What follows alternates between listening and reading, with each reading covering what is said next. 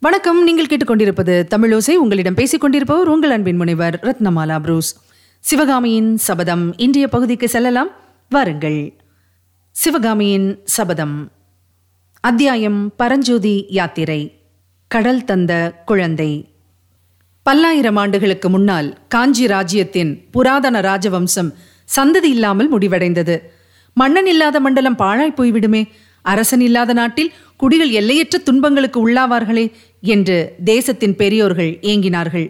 அப்போது அருளாளரான ஒரு மகான் மக்களை பார்த்து கவலை வேண்டாம் காஞ்சி ராஜ்யத்துக்கு ஒரு மன்னனை கடல் கொடுக்கும் இதை நான் கனவிலே கண்டேன் என்றார்.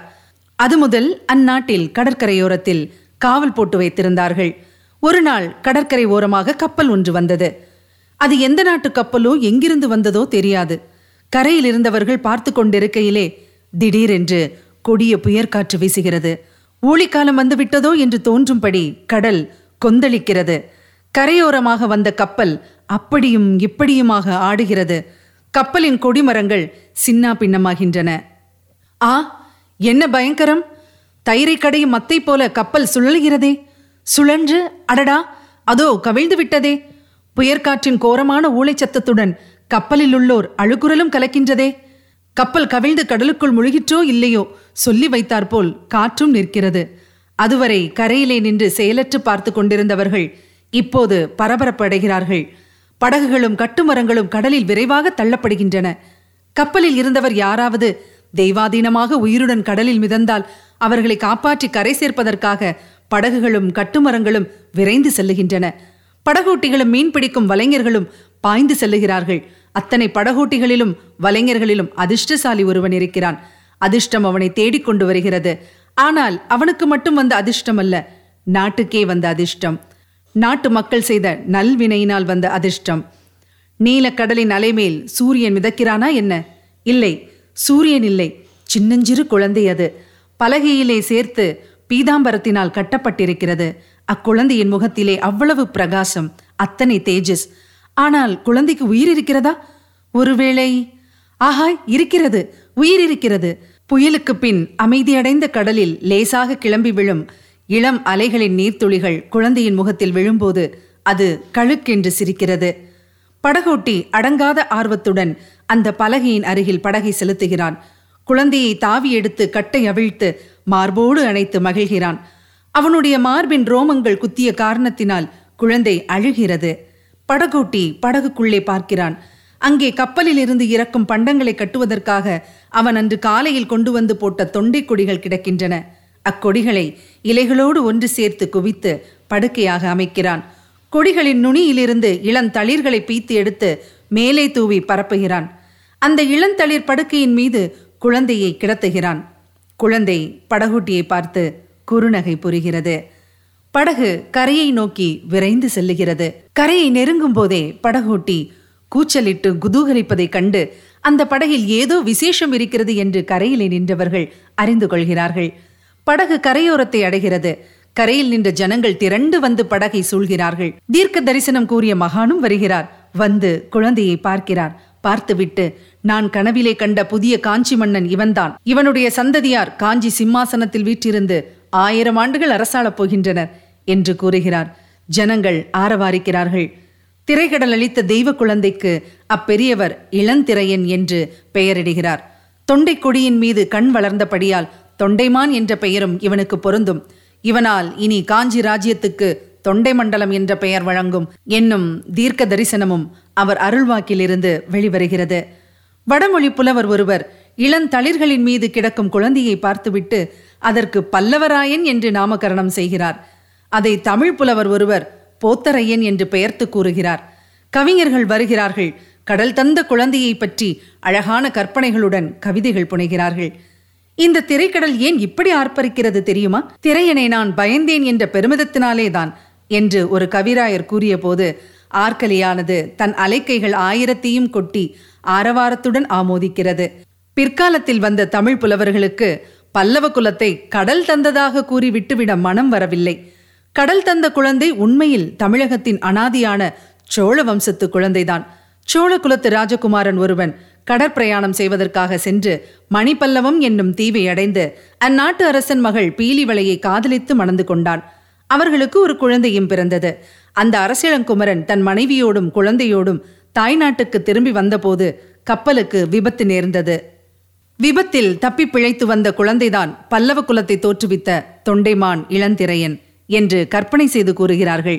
வடமொழி புலவர்களோ பாண்டவர்களின் குருவாகிய துரோணருடைய புதல்வர் அஸ்வத்தாமாவின் வழிவந்தவர்கள் பல்லவர்கள் என்று கூறி அதற்கு ஒரு கதை சிருஷ்டிக்கிறார்கள். பல்லவ குலத்தின் உற்பத்தியை பற்றிய மேற்கூறிய வரலாறுகளில் எவ்வளவு வரையில் உண்மை எவ்வளவு தூரம் கற்பனை என்பதை இந்நாளில் நாம் நிச்சயித்து சொல்வதற்கில்லை. அந்த நாளில் அந்த குலத்தில் பிறந்தவர்களுக்கு கூட அதன் உண்மை நன்றாக தெரிந்திருக்கவில்லை. ஆனால் ஒன்று நிச்சயமாய் தெரிந்திருந்தது. அதாவது பல்லவ குலத்தில் தோன்றியவர்களுக்கெல்லாம் கடற்பிரயாணத்தில் ஆசை அபரிமிதமாயிருந்தது. அந்த ஆசை அவர்களுடைய இரத்தத்தோடு ஒன்றி போயிருந்தது. கீழ்த்திசையில் கடல்களுக்கு அப்பால் இருந்த எத்தனையோ தீப தீபாந்தரங்களில் பல்லவர்களின் ஆதி பூர்வீக ரிஷப கொடியும் பிற்காலத்து சிங்கக்கொடியும் கம்பீரமாக பறந்தன. பல்லவர் ஆட்சி நடந்த காலத்தில் தமிழகத்துக்கும் வெளிநாடுகளுக்கும் கடல் வாணிகம் அபரிமிதமாக நடந்து வந்தது. கப்பல்கள் வந்து நிற்பதற்கும் பண்டங்களை இறக்கி ஏற்றிக் கொள்வதற்கும் கீழ்கடற்கரை ஓரமாக பல துறைமுகங்கள் ஏற்பட்டிருந்தன. அவற்றுள் முதன்மையானது மாமல்லபுரத்து துறைமுகமாகும். மாமல்லபுரத்துக்கு வடபுறத்தில் கடலானது பூமிக்குள் புகுந்து தென் திசையை நோக்கி வளைந்து சென்று மாமல்லபுரத்தை ஏறக்குறைய ஒரு தீவாக செய்திருக்கிறது.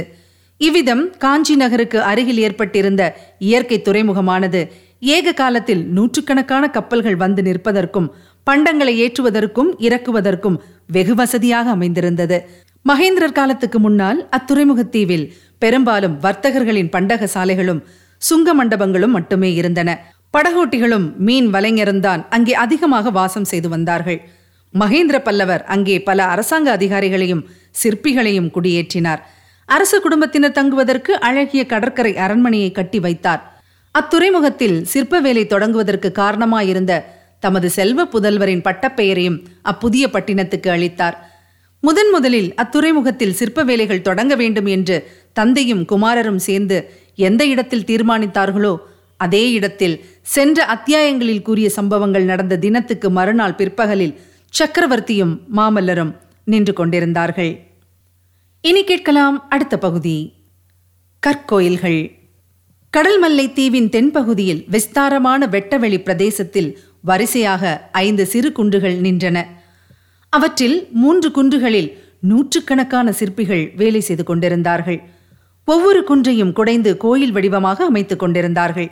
ஒரு கோயிலில் முன்மண்டபத்தில் தூண்கள் வேலையாகிக் கொண்டிருந்தன. இன்னொரு கோயிலில் மேல் விமான வேலை நடந்து கொண்டிருந்தது. மூன்றாவது குன்றை அப்போதுதான் குடைய ஆரம்பித்திருந்தார்கள். சிற்பிகளும் பணியாட்களும் தங்குவதற்கான சிறு கொட்டகைகள் நெடுகிலும் காணப்பட்டன. ஆயனரின் ஆரண்ய வீட்டைச் சுற்றி நாம் பார்த்தது போன்ற நெடுதுயர்ந்த மரங்களோ அடர்ந்த செடி கொடிகளோ அந்த பிரதேசத்தில் காணப்படவில்லை.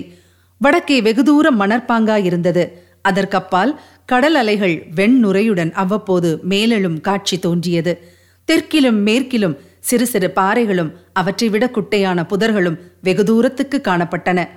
ஆனால் வடக்கேயும் வடமேற்கேயும் பார்த்தால் முற்றும் மாறான காட்சி தென்பட்டது. வானளாவிய பெரிய கட்டடங்களும் அவற்றின் இடையிடையே நெடிய தென்னை மரங்களும் காட்சியளித்தன. இன்னும் அப்பால் நூற்றுக்கணக்கான கப்பல்களின் பாய்மரத்து உச்சிகளிலே வரிசை வரிசையாக ரிஷபக் கொடிகள் காற்றிலே அசைந்தாடி கொண்டிருந்தன. சிற்பவேலி நடந்து கொண்டிருந்த குன்றுகளுக்கு மத்தியில் ஒரு கல் யானை கம்பீரமாக நின்றது. அதன் பின்னால் இன்னும் கம்பீரமாக அலங்கரிக்கப்பட்ட பல்லவ சாம்ராஜ்யத்தின் பட்டத்து யானை நின்றது. யானை மீது வந்த சக்கரவர்த்தியும் அவருடைய குமாரரும் கீழே இறங்கி கல் யானையின் அருகில் நின்றார்கள். அவர்கள் மீது வெயில் படாமல் ஒரு விசாலமான வெண்குடையை பணியாட்கள் பிடித்துக் கொண்டிருந்தார்கள். இதே இடத்தில் ஏழு ஆண்டுகளுக்கு முன்னால் மகேந்திர சக்கரவர்த்தியும் அவருடைய குமாரரும் வந்து இதே விதமாக நின்றதுண்டு. ஆனால் அங்கு நின்ற குன்றுகளும் பாறைகளும் அப்போது மொட்டை குன்றுகளாகவும் மொட்டை பாறைகளாகவும் இருந்தன. அப்பா அந்த பாறையின் நிழலை பாருங்கள் அது யானையைப் போல் இல்லையா? என்றான் பல்லவ குலம் தழைக்க வந்த நரசிம்மவர்மன். அவன் சுட்டி காட்டிய நிழலை சக்கரவர்த்தி பார்த்தார். ஆஹா! என்று அவர் வாயிலிருந்து புறப்பட்ட வியப்பொலியில் விவரிக்க முடியாத பல உணர்ச்சிகள் தொனித்தன. சற்று நேரம் மகேந்திரர் சிந்தனையில் ஆழ்ந்து வெளி உலக பிரக்ஞையே இல்லாதவராய் நின்றார். பிறகு நரசிம்மனை தழுவிக்கொண்டு குழந்தாய் எப்பேற்பட்ட அதிசயமான உண்மையை நீ கண்டுபிடித்து கூறினாய்? நீ கூறிய வார்த்தையின் மகிமை முழுவதும் உனக்கே தெரிந்திராது என்றார். பன்னிரண்டு பிராயத்து சிறுவனான நரசிம்மன் மேலும் உற்சாகத்துடன் அப்பா அதோ அந்த குன்றின் நிழலை பாருங்கள் கோயில் மாதிரி இல்லையா? என்றான். ஆமாம் நரசிம்மா ஆமாம். அந்த குன்றின் நிழல் கோயில் மாதிரிதான் இருக்கிறது. அதை கோயிலாகவே செய்து விடுவோம். இந்த ஐந்து குன்றுகளையும் ஐந்து கோயில்களாக்குவோம். இன்னும் இங்குள்ள சில பாறைகளை யானையாகவும் சிங்கமாகவும் நந்தியாகவும் ஆக்குவோம். இந்த துறைமுகத்தை சொப்பன லோகமாக்குவோம். ஆயிரம் ஆயிரம் வருஷங்களுக்கு பிறகு இந்த துறைமுகத்துக்கு வருகிறவர்கள் எல்லாரும் பார்த்து பிரமிக்கும்படியாக செய்வோம் என்றார். சீக்கிரத்திலேயே அந்த பிரதேசத்துக்கு சிற்பிகள் பலர் சிற்றுளிகளுடன் வந்து சேர்ந்தார்கள். குன்றுகளிலும் பாறைகளிலும் வேலை செய்யத் தொடங்கினார்கள். நேற்று வரை அமைதி குடிகொண்டிருந்த இடத்தில் நூற்றுக்கணக்கான சிற்றுளிகளின் சப்தம் கல் கல் என்று கேட்க ஆரம்பித்தது. புதர்களில் வாழ்ந்திருந்த சிறு முயல்கள் திடீரென்று எழுந்த கல் கல் சப்தத்தை கேட்டு வெளியிலே வந்தன. காதுகளை தூக்கிக் கொண்டு ஒரு நிமிஷம் வியப்புடன் கவனித்தன. பின்னர் அந்த இடத்திலிருந்து ஓட்டம் பிடித்தன. அன்று தொடங்கி சிற்பப்பணி இன்றைக்கும் அங்கே தொடர்ந்து நடந்து கொண்டிருந்தது. சக்கரவர்த்தியும் மாமல்லரும் அன்றைக்கு நின்ற அதே இடத்தில் இப்போது யானையாகவும் சிங்கமாகவும் ரிஷபமாகவும் உருவெடுத்த பாறைகளுக்கு அருகில் நின்று கொண்டிருந்தார்கள். நரசிம்மா இந்த யுத்தம் இப்போது வந்ததில் எனக்கு பல வகையில் சந்தோஷம்தான் ஆனால் இந்த கற்கோயில்களின் வேலை ஒருவேளை தடைப்பட்டு விடுமோ? என் காலத்தில் இந்த திருப்பணி பூர்த்தியாகாமல் போகுமோ என்று மட்டும் கவலையாக இருக்கிறது. வடக்கே கன்னியாகுப்ஜத்தில் ஹர்ஷவர்தனர் வருஷம்தோறும் நடத்தும் உற்சவத்தை பற்றி தெரியுமல்லவா நரசிம்மா? தெரியும் அப்பா சிவபெருமானுக்கும் சூரிய நாராயணமூர்த்திக்கும் புத்தர் பெருமானுக்கும் அவர் மூன்று கோயில்கள் எடுத்திருக்கிறார். அந்த மூன்று கோயில்களிலும் வருஷந்தோறும் உற்சவம் நடத்துகிறார். மூன்று மதத்தை சேர்ந்த பிரஜைகளும் வந்து ஒரே சமயத்தில் உற்சவம் கொண்டாடுகிறார்கள் என்று கேள்விப்பட்டிருக்கிறேன். மாமல்லா ஹர்ஷவர்தனர் இந்த பல்லவ சாம்ராஜ்யத்தை காட்டிலும் எவ்வளவோ பெரிய சாம்ராஜ்யத்தை ஆளுகிறார். அவருடைய செல்வமோ நம்முடையதை விட பன்மடங்கு அதிகமானது. அவருடைய புகழ் இன்றைக்கு உலகமெல்லாம் பரவி இருக்கிறது ஆனால் என்னுடைய உத்தேசம் மட்டும் நிறைவேறுமானால் ஹர்ஷர் மட்டுமல்ல இந்த பாரத வருஷத்தில் இதுவரையில் எந்த அரசரும் சக்கரவர்த்தியும் அடையாத கீர்த்தியை பல்லவகுலம் அடையும் ஹர்ஷர் நிர்மாணித்திருக்கும் கோயில்கள் செங்கலினாலும் மரத்தினாலுமானவை. நூறு வருஷத்தில் அவை சிதைந்து மறைந்து போய்விடும். ஆனால் இந்த கற்கோயில்களுக்கு அழிவென்பதே கிடையாதல்லவா? இக்கோயில்களில் எந்த தெய்வங்களை எழுந்தருளச் செய்ய போகிறீர்கள் அப்பா? சிவபெருமான் பார்வதி தேவி விநாயகர் சுப்பிரமணியர் சண்டிகேஸ்வரர் ஆகிய பஞ்சமூர்த்திகளுக்குத்தான் இந்த ஐந்து கோயில்களும் அல்லவா? இல்லை நரசிம்மா ஹர்ஷவர்தனரை காட்டிலும் அதிகமாக ஒரு காரியம் செய்ய போகிறேன். இந்த தமிழகத்தில் பரவியுள்ள நாலு பெரிய சமயங்களுக்கும் நாலு கோயில்களை அர்ப்பணம் செய்ய போகிறேன்.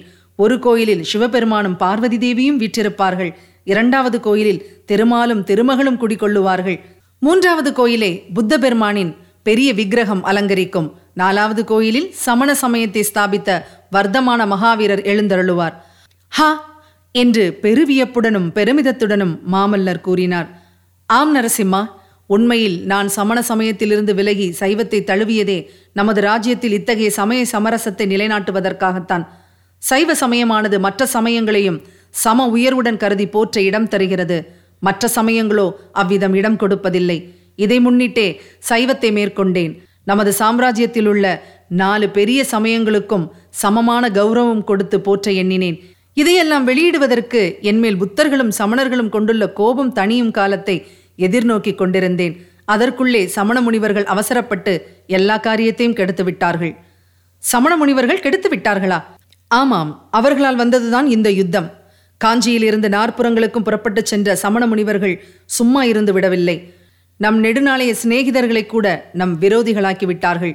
இந்த கங்கை பாடி துர்விநீதனுடைய தந்தைக்கு முடிசூட்டியது யார் தெரியுமா? உன் பாட்டனார் சிம்ம விஷ்ணு மகாராஜா தான் அந்த துர்விநீதன் இப்போது தமது பரம்பரை விரோதியான சளுக்க மன்னனுடன் சேர்ந்து கொண்டிருக்கிறான். புலிகேசியின் படை வீட்டில் ஜைன மகாகவி ரவிகீர்த்தியும் துர்விநீதனுடைய ஒரு பூஜ்ய பாதரும் இருக்கிறார்களாம். சைனியத்துடன் சேர்ந்து அவர்களும் வந்து கொண்டிருக்கிறார்களாம். உலக பற்றற்ற முனிவர்கள் அதிலும் கொல்லாமை விரதம் கொண்ட சமண குருக்கள் போர்க்களத்துக்கு வருவது என்றால் ஆஹா அவர்களுக்கு என்மேல் எவ்வளவு துவேஷம் ஏற்பட்டிருக்க வேண்டும்? அதை பற்றி என்ன கவலை அப்பா? சமண முனிவர்கள் புத்த பிக்ஷுகள் எல்லோரும் நம் விரோதிகளுடன் சேரட்டும். திரிநேத்திரதாரியான சிவபெருமான் அருளாலும் சக்ராயுதத்தை ஏந்திய திருமாலின் கிருபையினாலும் நாம் வெற்றி கொள்ளுவோம். வெற்றி தோல்வியை பற்றி நான் அவ்வளவாக கவலைப்படவில்லை. என்னுடைய நோக்கத்துக்கு இடையூறு நேர்ந்து விட்டதை என்று தான் வருத்தப்படுகிறேன் என்று சக்கரவர்த்தி கூறியபோது அவருடைய குரலில் துயரம் துணித்தது மாமல்லர் சற்று மௌனமாய் இருந்துவிட்டு ஐந்தாவது கோயில் எந்த தெய்வத்துக்கு அர்ப்பணம் செய்ய எண்ணி இருந்தீர்கள் அப்பா? என்று கேட்டார். மேலை நாடுகளில் சில காலமாக புதிதாக ஒரு மதம் ஸ்தாபனமாயிருக்கிறதாம். அதை ஸ்தாபித்த அவதார புருஷரின் பெயர் இயேசு கிறிஸ்து என்று சொல்லுகிறார்கள். அந்த புதிய மதத்தை பற்றிய விவரங்கள் இன்னும் எனக்கு தெரியவில்லை. தெரிந்தவுடனே அந்த புதிய மதத்தின் தெய்வம் எதுவோ அதை அந்த ஐந்தாவது கோயிலில் எழுந்தருளச் செய்ய எண்ணியிருந்தேன். ஆனால் அதெல்லாம் பகற்கனவாக போய்விடும் போலிருக்கிறதே. மகேந்திரர் யோசனைகளை கேட்டு பிரமித்த மாமல்லர் ஏன் பகற்கனவாக போக வேண்டும்? யுத்தத்தினால் இந்த சிற்பப்பணி ஏன் தடைப்பட வேண்டும்? என்று கேட்டார். தடைபடாமல் இருக்க வேண்டும் என்பதுதான் என் ஆசை.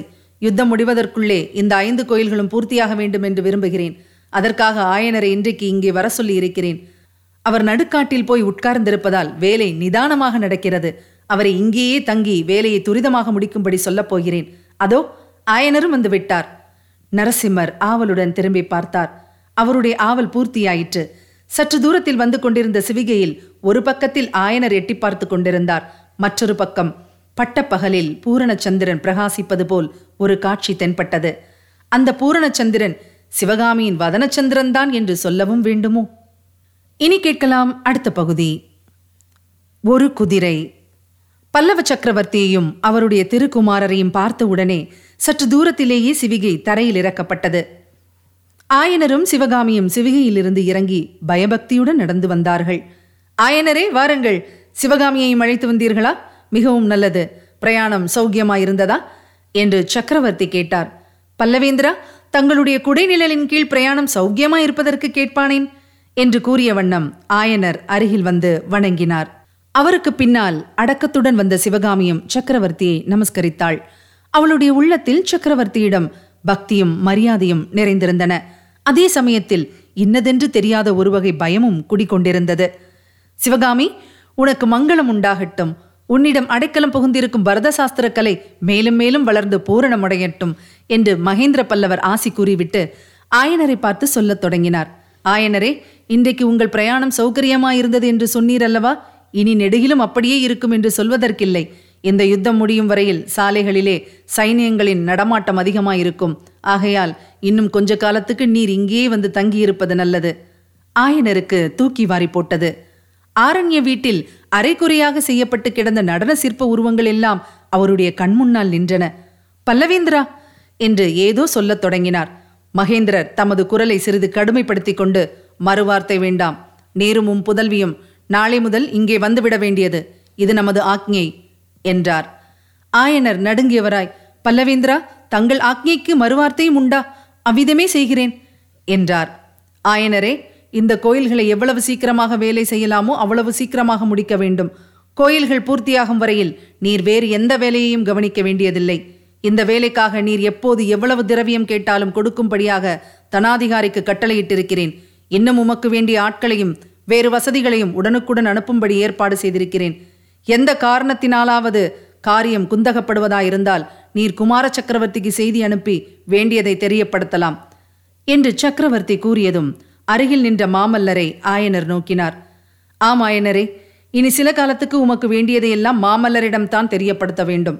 நாளைய தினம் பல்லவ சைன்யத்துடன் நான் போர்க்களத்துக்கு புறப்பட்டு செல்கிறேன். நான் திரும்பி வரும் வரையில் பல்லவ சாம்ராஜ்யத்தை நிர்வகிக்கும் சகல பொறுப்புகளையும் மந்திரி மண்டலத்தார் மாமல்லருக்கு அளித்திருக்கிறார்கள். நாளை முதல் மாமல்லர் தான் சக்கரவர்த்தி என்றார் மகேந்திர பல்லவர். சக்கரவர்த்தி ஆயனரிடம் சற்று கடுமையான குரலில் கூறி வந்த மொழிகளை கேட்டு கவலையும் பயமும் கொண்டிருந்த சிவகாமி அவருடைய கடைசி வார்த்தைகளை கேட்டதும் அளவில்லாத குதூகலம் அடைந்தாள். அவளுடைய மனத்தில் பலவித இன்பகரமான எண்ணங்கள் பொங்கி ததும்பின. அவற்றுள் முக்கியமானது மாமல்லர் இப்போது போர்க்களத்துக்கு போகவில்லை என்பதுதான். அதனோடு சக்கரவர்த்தியும் போய்விடுகிறார். மாமல்லர் சக்கரவர்த்திக்குரிய சர்வாதிகாரங்களுடன் இருக்கப் போகிறார். இனி அவரும் தானும் அடிக்கடி சந்திப்பதற்கு தடையொன்றும் இராது. தாமரை குளக்கரையில் மாமல்லரை சந்தித்து அளவலாவுவதை பற்றிய பகற்கனவுகள் சிவகாமியின் உள்ளத்தில் எழுந்தன. முகத்தில் அவளை அறியாமல் முறுவல் தோன்றியது. ஆசை ததும்பிய கண்களின் ஓரத்தினால் மாமல்லரை அவள் பார்த்தாள். ஆனால் ஐயோ இதென்ன? அவருடைய கருணை ததும்பும் முகத்தில் இப்போது ஏன் இந்த கடுகடுப்பு? தன்னை ஏன் அவர் திரும்பி பார்க்கவில்லை? ஒருவேளை தான் அவ்விடம் வந்ததே அவருக்கு பிடிக்கவில்லையோ? பின்னரும் இரண்டு மூன்று தடவை சிவகாமி மாமல்லரின் முகத்தை ஆவலுடன் நோக்கினாள். அவர் அவள் பக்கம் பார்க்கவே இல்லை. நேற்று தாமரை குளத்தில் அகன்ற கண்களால் விழுங்கி விடுபவர் போல் தன்னை பார்த்தவர் பின்னர் வீட்டிலே சக்கரவர்த்தியும் ஆயனரும் பேசிக் கொண்டிருந்த போது அடிக்கடி கண்களினாலே தன்னுடன் ரகசியம் பேசியவர் இப்போது தன்னை பார்க்கவும் விரும்பாதவர் போல் இருப்பதன் காரணம் என்ன? சிவகாமியின் கண்களில் கண்ணீர் ததும்பும் போல் இருந்தது. அவள் விரைவாக அங்கிருந்து அப்பால் சென்று ஒரு பாறையின் பின்னால் ஒதுங்கி நின்றாள். ஆனால் நரசிம்மருடைய மனநிலை உண்மையில் எவ்வாறு இருந்தது? ஆம் அவர் கோபம் கொண்டுதான் இருந்தார். ஆனால் யார் மீது என்பதை நாம் அறியோம். அது நரசிம்மருக்கே தெரிந்திராத போது நமக்கு எப்படி தெரிந்திருக்க முடியும்? மாமல்லருடைய உள்ளத்திலே சிவகாமியின் பிரேமை பொங்கிக் கொண்டிருந்தது. சிவிகையிலே அவளுடைய திவ்ய வதனத்தை பார்த்ததும் அவருக்கு எல்லையில்லாத குதூகலம் ஏற்பட்டது. உடனே ஓடிச் சென்று அவளை வரவேற்க வேண்டும் என்றும் கையை பிடித்து சிவிகையிலிருந்து இறக்கிவிட வேண்டும் என்றும் ஆவல் பொங்கிற்று. அதெல்லாம் முடியாமல் போகவே அவரது ஆசை கோபமாக மாறியது. அந்த கோபமானது எல்லாவற்றையும் எல்லாரையும் தழுவி நின்றது. பெரிய சாம்ராஜ்யத்துக்கு உரிமையுடன் பிறந்த தமது பிறப்பின் மேலேயே கோபம் கொண்டார். எதற்காக சக்கரவர்த்தியின் அரண்மனையிலே நாம் பிறந்திருக்க வேண்டும்? ஏழை சிற்பியின் மகனாக ஏன் பிறந்திருக்க கூடாது? என்று எண்ணினார். தாம் போர்க்களத்துக்கு போகப் போவதில்லை என்று தந்தை சொன்னதும் சிவகாமியின் முகத்தில் பூத்த புன்முறுவல் அவருடைய கோபத்துக்கு தூபம் போட்டது போலாயிற்று. போர்க்களத்துக்கு போகாமல் அரண்மனையில் உட்கார்ந்திருப்பது அவமானம் என்பதை அவள் உணரவில்லை. போர்க்களத்துக்கு போகாவிட்டாலும் அவளை அடிக்கடி பார்க்கவாவது முடியப் போகிறதா? அதுவும் இல்லை. காஞ்சி கோட்டையை விட்டு வெளிக்கிளம்பக்கூடாது என்று தந்தை வாக்குறுதி வாங்கிக் கொண்டிருக்கிறார். இதையெல்லாம் அறியாமல் சிவகாமி புன்னகை பூத்து மகிழ்கிறாள். இம்மாதிரி எண்ணங்களினால் நரசிம்மருடைய கோபம் மேலும் மேலும் வளர்ந்து கொண்டு வந்தது. மனோலோகத்தில் இந்த நாடகம் நடந்து கொண்டிருக்கையில் சக்கரவர்த்தியும் ஆயனரும் தொடர்ந்து பேசிக் கொண்டிருந்தார்கள். பேசும்போதே தம்முடைய முகத்தையும் மாமல்லருடைய முகத்தையும் ஆயனர் மாறி மாறி ஏறிட்டு பார்ப்பதை கவனித்த சக்கரவர்த்தி ஆயனரே ஏதாவது கோரிக்கை உண்டா? என்னிடமோ மாமல்லரிடமோ தெரியப்படுத்த வேண்டியது ஏதாவது இருக்கிறதா? என்று வினவினார். ஆயனர் தயங்கி தடுமாறி ஆம் பல்லவேந்திரா எனக்கு ஒரு குதிரை வேண்டும் என்றார். என்ன கேட்டீர்? நல்ல குதிரை ஒன்று வேண்டும். குதிரையா? குதிரை வேண்டுமென்றா கேட்டீர்? ஆயனரே அதை காட்டிலும் என்னுடைய உயிரை நீர் கேட்டிருக்கலாம். இந்த பல்லவ சாம்ராஜ்யத்தையே கேட்டிருக்கலாம். நன்றாய் குதிரை கேட்டீர் ஆயனரே தென்னாடு என்றும் கண்டிராத மகா பெரிய யுத்தம் வந்திருக்கிறது என்று உமக்கு தெரியாதா? காஞ்சியில் இருந்து தினந்தோறும் எத்தனை தூதர்கள் நாலா பக்கங்களுக்கும் போக வேண்டியிருக்கும் என்று தெரியாதா? குதிரையை தவிர வேறு ஏதாவது கேளும் என்று சக்கரவர்த்தி சரமாரியாக பொழிந்து நிறுத்தினார். மகேந்திர பல்லவர் இவ்வளவு படபடப்புடன் பேசி கேட்டு ஆயனர் அறியாதவராதலால் மிரண்டு ஸ்தம்பித்து நின்றார். ஓஹோ உமக்கு வேறு ஒன்றும் வேண்டாம் குதிரைதான் வேண்டும் போலிருக்கிறது. பல்லவ சாம்ராஜ்யத்தின் மகா சிற்பி ஒரு குதிரையை யாசித்தார். அதை மகேந்திர பல்லவன் கொடுக்கவில்லை என்ற பழிச்சொல் எனக்கு வேண்டாம். குதிரை தருகிறேன். ஆனால் எதற்காக என்று மட்டும் சொல்லும். நீரும் சிவகாமியும் பிரயாணம் செய்வதற்கு வேண்டிய சிவிகைகளும் சிவிகை தூக்கும் ஆட்களும் இருக்கிறார்கள் அல்லவா? பின் குதிரை எதற்கு? என்று சக்கரவர்த்தி கேட்டு நிறுத்தினார். ஆயனர் சற்று தைரியம் அடைந்து பல்லவேந்திரா மிகவும் முக்கியமான ஒரு காரியத்தை முன்னிட்டுத்தான் கேட்டேன். ஆனால் அதனாலே யுத்த காரியங்கள் தடைப்படுவதாயிருந்தால்? என்று நிறுத்தினார். அந்த முக்கியமான காரியம் என்ன எனக்கு தெரியாமலா? அல்லது ஏதேனும் ரகசியமா ஆயனரே? பிரபு ரகசியம்தான். ஆனால் தாங்கள் அறியக்கூடாத ரகசியம் அல்ல. அஜந்தா வர்ண சித்திரங்களின் ரகசியத்தை அறிய வேண்டும் என்று எத்தனையோ தடவை நாம் பேசிக் கொண்டதில்லையா? அந்த வர்ண ரகசியத்தை அறிந்தவர் ஒருவர் நாகார்ஜுன பர்வதத்தில் உள்ள புத்த சங்கிராமத்தில் தற்சமயம் இருக்கிறார். இதை முன்னமே ஏன் சொல்லவில்லை ஆயனரே? அவ்வளவு முக்கியமான காரியம் என்று தெரிந்திருந்தால் ஆட்சேபமே சொல்லியிருக்க மாட்டேனே. அஜந்தாவின் அற்புத சித்திரங்களை நேரில் போய் பார்த்து வர வேண்டும் என்ற ஆசையினால் வாதாபி புலிகேசியுடன் சிநேகம் செய்து கொள்ள வேண்டும் என்று கூட ஒரு காலத்தில் எண்ணி இருந்தேன். அதெல்லாம் பகற்கனவாய் போய்விட்டது. போகட்டும் குதிரை அவசியம் தருகிறேன். ஆயனரே குதிரை மட்டும் போதுமா? இன்னும் ஏதாவது வேண்டுமா? பல்லவேந்திரரின் ரிஷப லட்சினை பதித்த பிரயாண சீட்டும் வேண்டும். இது யுத்த காலம் அல்லவா அதுவும் தருகிறேன். இவ்வளவு முக்கியமான காரியத்துக்கு யாரை அனுப்புவதாக உத்தேசம்? ஆயனரே ஒருவேளை நீரே போவதாக உத்தேசமா? எனக்கு குதிரை ஏறவே தெரியாது பிரபு. என்னுடைய சீடன் ஒருவனை அனுப்புகிறேன். பகைவர் படைகள் வரும் வழியிலே அவன் போக வேண்டியிருக்குமே. கையில் நல்ல ஆயுதம் எடுத்து போக வேண்டும். இதோ இந்த வேலை அவனிடம் கொடுத்து அனுப்புங்கள் என்று கூறிய சக்கரவர்த்தி நரசிம்மரிடமிருந்து தாம் வாங்கி வைத்திருந்த வேலை நீட்டினார். ஆயனர் சற்று தயங்கி நிற்கவே ஏன் தயக்கம்? இந்த வேல் நீர் அனுப்பப் போகும் வாலிபனுடைய வேல்தான். மத யானையின் கோபத்திலிருந்து உம்மையும் சிவகாமியையும் பாதுகாத்த ஆயுதம்தான். பரஞ்சோதி இதை வாங்கிக் கொள்ள ஆட்சேபிக்க மாட்டான் என்றார் சக்கரவர்த்தி. இதை கேட்ட ஆயனர் மட்டுமல்ல நரசிம்மரும் சிவகாமியும் கூட ஆச்சரிய கடலில் மூழ்கினார்கள். ஆயனர் தட்டு தடுமாறி பல்லவேந்திரா தங்களுக்கு எப்படி தெரிந்தது? என்றார். புத்த பகவான் என் கனவிலே வந்து சொன்னார். அன்று உம் வீட்டில் தம்முடைய சிலைக்கு பின்னால் ஒளிந்திருந்தவர்களை பற்றியும் புத்தர் எனக்கு கூறினார். ஆயனரே பல்லவ சக்கரவர்த்தியின் கண்களுக்கும் காதுகளுக்கும் எட்டாமல் பல்லவ சாம்ராஜ்யத்தில் எதுவும் நடக்க முடியாது என்று உமக்கு தெரியாதா? உடனே ஆயனர் கைகூப்பி வணங்கி பல்லவேந்திரா நான் ஏதேனும் தவறு செய்திருந்தால் மன்னிக்க வேண்டும். சித்திரக்கலையில் உள்ள ஆசையினால் இந்த காரியத்தில் இறங்கினேன் என்று தொண்டையடைக்க கூறினார். சிற்பியாரே அஜந்தா ரகசியத்தை அறிவதில் உமக்கு எவ்வளவு ஆசையோ அவ்வளவு எனக்கும் உண்டு. திவ்யமாய் பரஞ்சோதியை அனுப்பி வையும். ஆனால் இதெல்லாம் எனக்கு தெரிந்ததாக அந்த புத்த பிக்ஷுவிடம் மட்டும் சொல்ல வேண்டாம். ஏனோ தெரியவில்லை. பௌத்தர்களுக்கு என் பேரில் இல்லாத சந்தேகங்கள் எல்லாம் தோன்றுகின்றன. புத்த பகவானிடம் எனக்குள்ள பக்தியை அவர்கள் அறியவில்லை.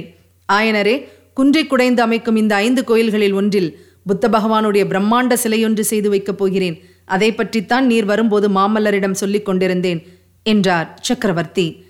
இவ்விதம் இங்கு ரசமான சம்பாஷணை நடந்து கொண்டிருந்த போது பாறை ஓரத்தில் சற்று மறைவாக நின்று இதையெல்லாம் கேட்டுக்கொண்டிருந்த சிவகாமியின் உள்ளத்தில் பலவிதமான எண்ணங்கள் அலையெறிந்து எழுந்தன. இந்த சக்கரவர்த்தி எவ்வளவு சதுரராயிருக்கிறார்? புத்த பிக்ஷுவை பற்றி மாமல்லரிடம் நாம் எச்சரிக்கை செய்ய வேண்டுமென்றிருக்க இவருக்கு ஏற்கனவே எல்லாம் தெரிந்திருக்கிறதே.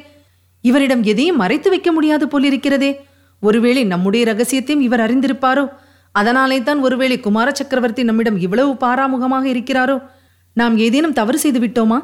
இவ்விதம் எண்ணாததெல்லாம் எண்ணி அவள் உள்ளம் ஏங்கிற்று. விரைவிலே குமார சக்கரவர்த்தியை தனிமையில் பார்த்து அவருடைய கோபத்துக்கு காரணம் தெரிந்து கொண்டாலன்றி அவளுக்கு மனசாந்தி ஏற்படாதென்று தோன்றிற்று. தற்செயலாக சிவகாமியின் பார்வை கீழே தரையில் கிடந்த ஒரு காவி கட்டியின் மேல் விழுந்தது. சட்டென்று ஒரு யோசனை தோன்றிற்று. அந்த காவி கட்டியை குனிந்து எடுத்துக்கொண்டு பாறையில் சித்திரம் வரையலானாள். குளத்தின் தண்ணீருக்கு அடையாளமாக அலையை போன்ற இரு கோடுகளை இழுத்தாள். அதன் மேல் ஒரு தாமரை பூவை வரைந்தாள். பக்கத்தில் இரண்டு தாமரை மொட்டுக்களையும் போட்டாள். குளத்தின் கரையிலே ஒரு மான்குட்டியின் சித்திரத்தை எழுதினாள். எழுதும்போது கடைக்கண்ணால் பார்த்து நரசிம்மவர்மர் தன்னை கவனிப்பதை தெரிந்து கொண்டாள். சித்திரம் எழுதி முடித்ததும் சிவகாமியின் மனத்தில் அமைதி ஏற்பட்டது. அந்த சித்திரத்தில் அடங்கிய செய்தியை நரசிம்மவர்மர் கட்டாயம் தெரிந்து கொள்வார். மற்றவர்களுக்கோ அதில் அர்த்தம் ஒன்றும் இராது. ஏதோ கிறுக்கி இருக்கிறது என்றுதான் எண்ணிக்கொள்வார்கள். குமார சக்கரவர்த்திக்கு தன்னிடம் அன்பு உண்டென்பது உண்மையானால் இந்த சித்திரத்தை பார்த்துவிட்டு அவசியம் அவர் தாமரை குளத்துக்கு வந்து சேர்வார். அன்று மாலை சக்கரவர்த்தியும் குமாரரும் குதிரைகளின் மேல் ஏறி காஞ்சிக்கு ராஜபாட்டை வழியாக கிளம்பினார்கள். அந்த பாதை மத்தியானம் அவர்கள் வந்திருந்த ஐந்து குன்றுகளின் ஓரமாகத்தான் சென்றது. அவ்விடத்திற்கு வந்ததும் நரசிம்மர் சற்று பின்தங்கினார். சிவகாமி சித்திரம் எழுதிய பாறைக்கு அருகில் வந்ததும் குதிரையை நிறுத்திவிட்டு கீழே இறங்கினார். அங்கு எழுதியிருந்த சித்திரத்தை பார்த்ததும் அவருடைய முகம் அந்த தாமரையைப் போலவே மலர்ச்சியடைந்தது. தரையில் கிடந்த அதே காவிக்கட்டியை அவரும் எடுத்து மானுக்கும் தாமரைக்கும் நடுவில் ஒரு வேலின் சித்திரத்தை எழுதினார். இதுவரை நீங்கள் கேட்டது சிவகாமியின் சபதம் பாகம் ஒன்று. வழங்கியவர் உங்கள் அன்பின் முனைவர் ரத்னமாலா புரூஸ். ஒலி புத்தக முயற்சிக்கு நீங்கள் அளித்து வரும் ஆதரவு எங்களுக்கு மகிழ்ச்சியை தருகிறது. தொடர்ந்து கேளுங்கள் நண்பர்களிடமும் பகிருங்கள். அவர்களும் தேன் தமிழ் சுவை பரகட்டும். மீண்டும் அடுத்த பகுதியில் சந்திக்கலாம். இணைந்திருங்கள் மகிழ்ந்திருங்கள்.